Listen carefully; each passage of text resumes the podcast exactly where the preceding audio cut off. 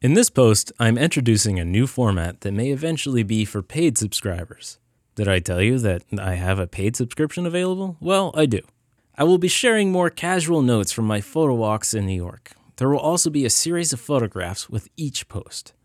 The last couple of days brought more favorable conditions for a Manhattan photo walk that I'd taken many times up until March 2020.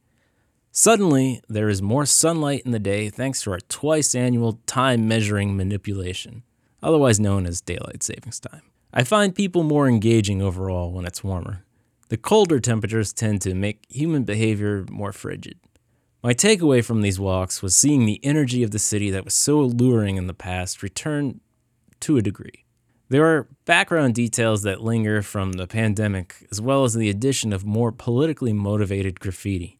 Testing and vaccination sites remain, and there seem to be more dogs, and with them, dog shit, and people doing things with pets in general. The COVID testing tents are a persistent sight, but I did not see any of the holiday era long lines.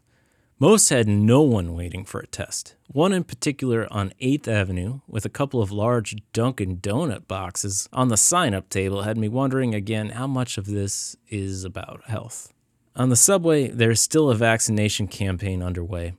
There's one specifically advertising Moderna boosters and PCR tests at train stations. There is also a superhero style one for kids.